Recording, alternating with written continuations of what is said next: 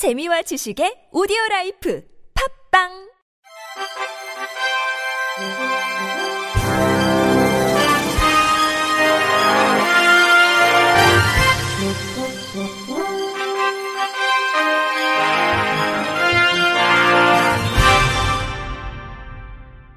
청취자 여러분 안녕하십니까?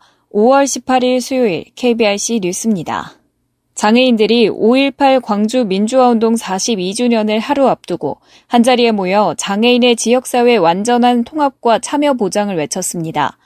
광주 장애인 차별철폐연대, 전국 장애인 차별철폐연대는 어제 광주광역시 동구 금남로 구 전남도청 정문 앞에서 결의대회를 갖고 5.18 광주 민주화 운동으로부터 42년이나 흘렀지만 장애인은 민주주의를 누리지 못하고 있다고 호소했습니다.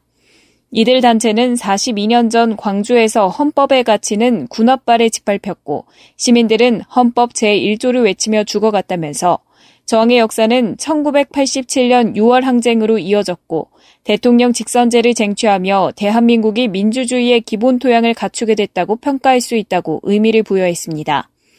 하지만 장애인은 헌법에서 말하는 국민에서 제외됐고 비장애 중심의 사회에서 장애인은 지속적으로 차별받았다면서 장애인들의 이동할 권리, 교육받고 노동하고 감옥 같은 거주시설이 아닌 지역사회에서 살아갈 탈시설 권리는 여전히 부정당하고 있을 뿐만 아니라 법에 명시된 권리는 예산으로 책임있게 보장되지 않는다고 지적했습니다.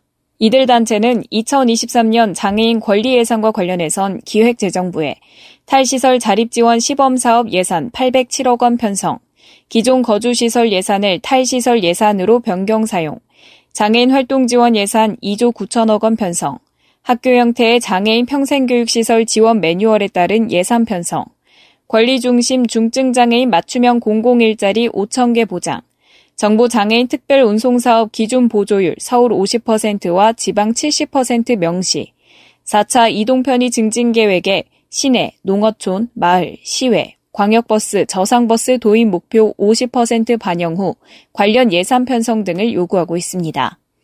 또 장애인 관리 민생 4법으로는 장애인 권리 보장법 제정, 장애인 탈시설 지원법 제정, 장애인 평생교육법 제정, 장애인 등에 대한 특수교육법 개정을 제시하고 있습니다. 한편 이들은 결의대회 후 금남로에서 장애인의 민주주의, 장애인 자유롭게 이동하고 교육받고 노동하고 지역사회에서 살아갈 권리가 있다 등을 외치며 도로 행진을 벌이기도 했습니다. 민간 사업장에서 시간제로 일하는 장애인 활동 지원사의 절반이 공휴일 수당을 제대로 지급받지 못하는 것으로 나타났습니다. 전국 활동 지원사 노동조합은 어제 서울 용산구 전쟁 기념관 앞에서 기자회견을 열어 이런 내용이 담긴 실태 조사 결과를 발표했습니다. 이 단체가 지난달 19일부터 이달 1일까지 전국의 장애인 활동 지원사 369명을 대상으로 조사한 결과 관공서 공휴일에 근무할 경우 법정 수당을 받는다고 답한 비율은 2.7%에 그쳤습니다. 반면 받지 못하고 있다는 11.1%, 일할 때만 임금의 150%를 받는다는 36.3%로 절반에 가까운 응답자가 공휴일 수당을 제대로 받지 못하는 것으로 파악됐습니다. 38.1%는 공휴일 수당을 받는지 안 받는지도 모르겠다고 답했습니다. 또 응답자의 12.2%는 관공서 공휴일 수당 등 임금 체불에 대해 민영사상 이의를 제기하지 않겠다는 별도의 합의서를 작성했다고 밝혔습니다.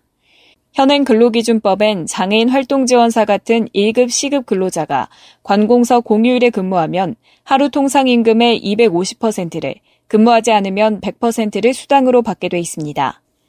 전국 활동 지원사 노조는 공휴일 수당을 받는지 모르겠다는 38.1%도 사실상 수당을 받지 못하고 있는 것으로 봐야 한다며 활동 지원사의 85.6%는 공휴일 수당을 지급받지 못하는 셈이라고 주장했습니다. 김영희 노조위원장은 윤석열 대통령이 상식과 공정이 통하는 사회를 만들어준다고 하는데 활동 지원사도 그런 세상에서 일하고 싶다며 지원사에게 공휴일에 차별 없이 쉴 권리를 보장하라고 요구했습니다.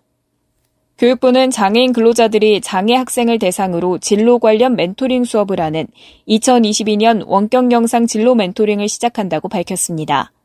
원격 영상 진로 멘토링 사업은 장애 학생들의 진로 탐색 기회를 늘리고 직업 세계에 대한 이해를 높이기 위해 2020년부터 중고 전공과 특수학교에 재학 중인 장애 학생을 대상으로 시행됐습니다.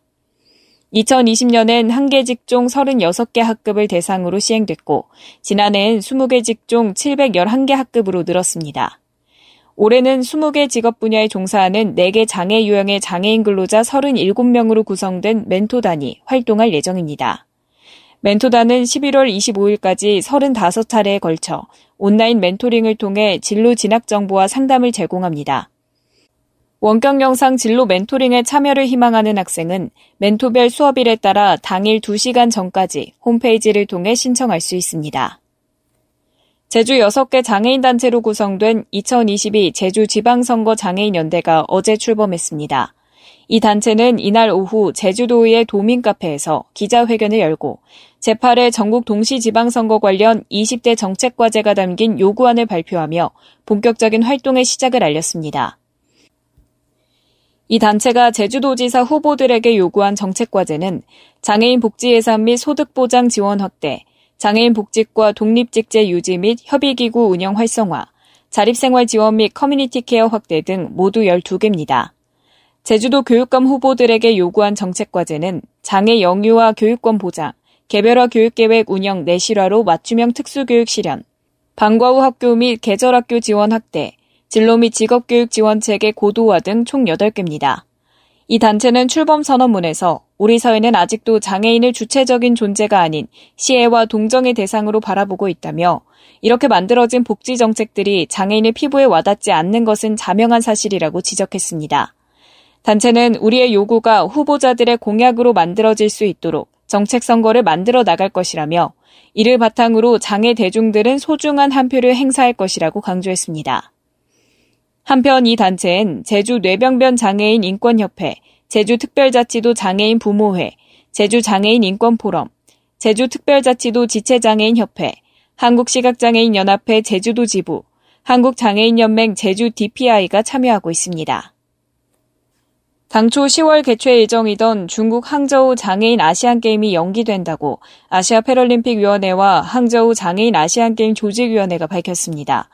중국 관영통신 신화사에 따르면 APC는 성명을 통해 대회 연기 결정을 밝히고 대회의 엠블럼, 슬로건 등은 바뀌지 않는다고 전했습니다.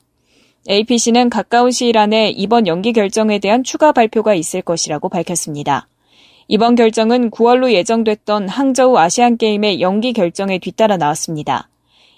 이 외에도 중국은 청도에서 6, 7월에 열릴 예정이던 유니버시아드 대회를 연기하기로 했고 내년 6월 16일부터 한 달간 개최 예정이었던 아시안컵 축구대회 개최권은 반납했습니다.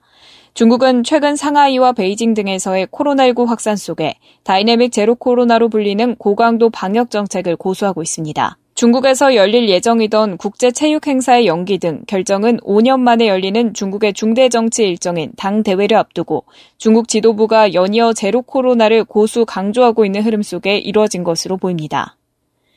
끝으로 날씨입니다. 목요일인 내일은 대체로 구름이 많겠고 때일은 낮더위는 계속되겠습니다. 제주도 남쪽 해상에서 동진하는 고기압의 가장자리에 들면서 서울, 경기, 강원, 영서, 충청 북부는 대체로 맑은 후 점차 흐려지겠고요. 그 밖에 전국은 대체로 맑겠습니다. 아침 최저 기온은 11도에서 18도 사이, 낮 최고 기온은 22도에서 30도까지 오르겠습니다. 초미세먼지 예보가 내려진 곳이 있습니다. 수도권과 충청권은 오전에 나쁨을 보이겠고 오후에는 보통 수준으로 내려가겠습니다. 강원 영동과 제주도도 보통 수준 보이겠습니다. 그 밖에 전국은 오전에 한때 나쁨을 보이겠고요. 오후에는 보통을 보이겠습니다. 바다의 물결은 서해와 남해상에서 0.5에서 2.5m로 일겠고 고기압의 영향으로 당분간 전국이 대체로 구름이 많겠습니다. 한낮 기온은 갈수록 오름세를 보이겠습니다. 날씨였습니다. 이상으로 5월 18일 수요일 KBRC 뉴스를 마칩니다. 지금까지 제작의 권순철, 진행의 최유선이었습니다. 고맙습니다. KBRC